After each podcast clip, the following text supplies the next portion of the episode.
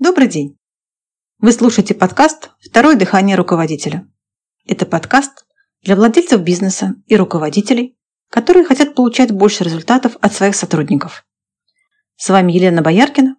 Сегодня мы поговорим о том, откуда ноги растут у лени сотрудников. По нашим опросам, практически 80% руководителей говорят о том, что сотрудники ленивы, не хотят работать, их все время надо подталкивать и подпинывать, чтобы в итоге работа была выполнена. Как же справиться с ленью сотрудников?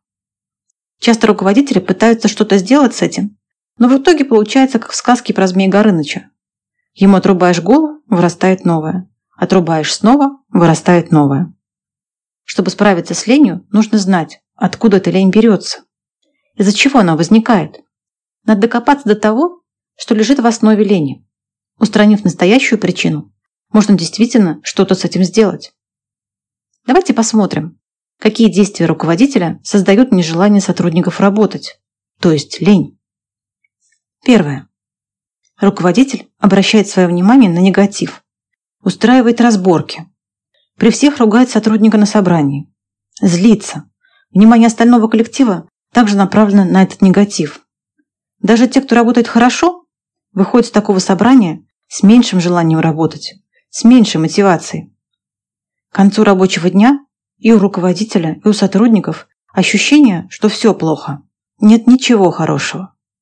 Это убивает боевой дух команды и распространяет идею, которая звучит так.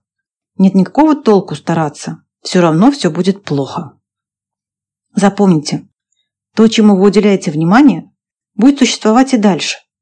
И этого будет становиться больше, чем того, чему вы не уделяете внимания. Вы хотите, чтобы сотрудники были еще более ленивы? Второе. Руководитель не замечает того, что сотрудникам что-то было сделано хорошо, потому что все его внимание на негативе, на плохой производительности других сотрудников.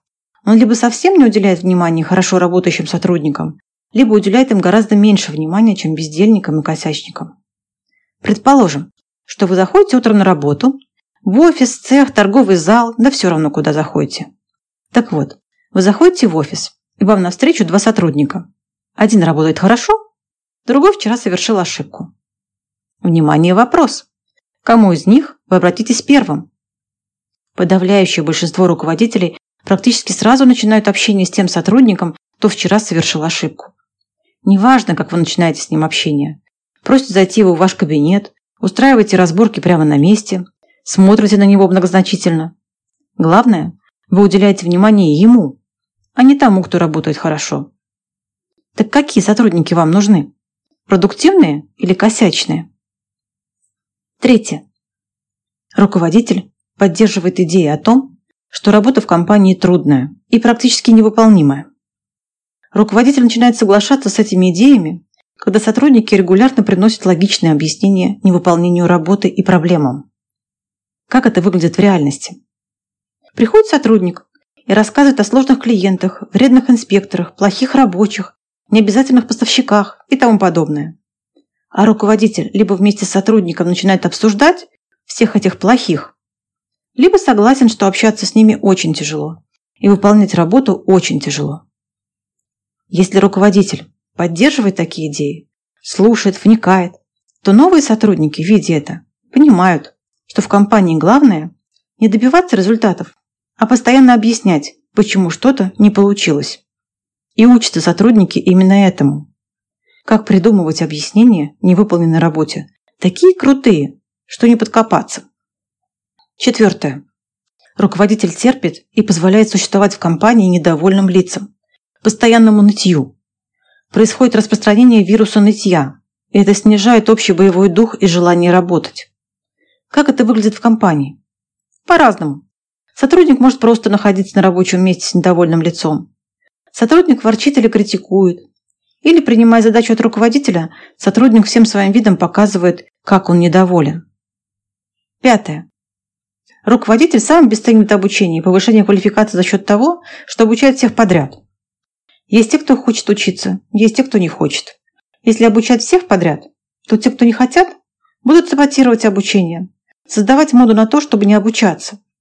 Что это не надо и не работает. Руководитель зачастую не делает обучение модным, хотя именно от этого зависит, будет ли ваш персонал ленивым или продуктивным. Вот такие действия руководителя приводят к тому, что ленивых сотрудников становится больше. Как показывает практика, те люди, которые, казалось бы, не хотят работать, после правильного общения с ними вдруг становятся желающими работать и осознают ценность производства. Если вы хотите узнать, поддерживаете ли вы, как руководитель, такие способы появления лени, пройдите бесплатный тест для руководителя. Он на многое может открыть глаза. Ссылка на тест есть в описании выпуска. Спасибо за внимание и до встречи в следующий четверг на подкасте «Второе дыхание руководителя».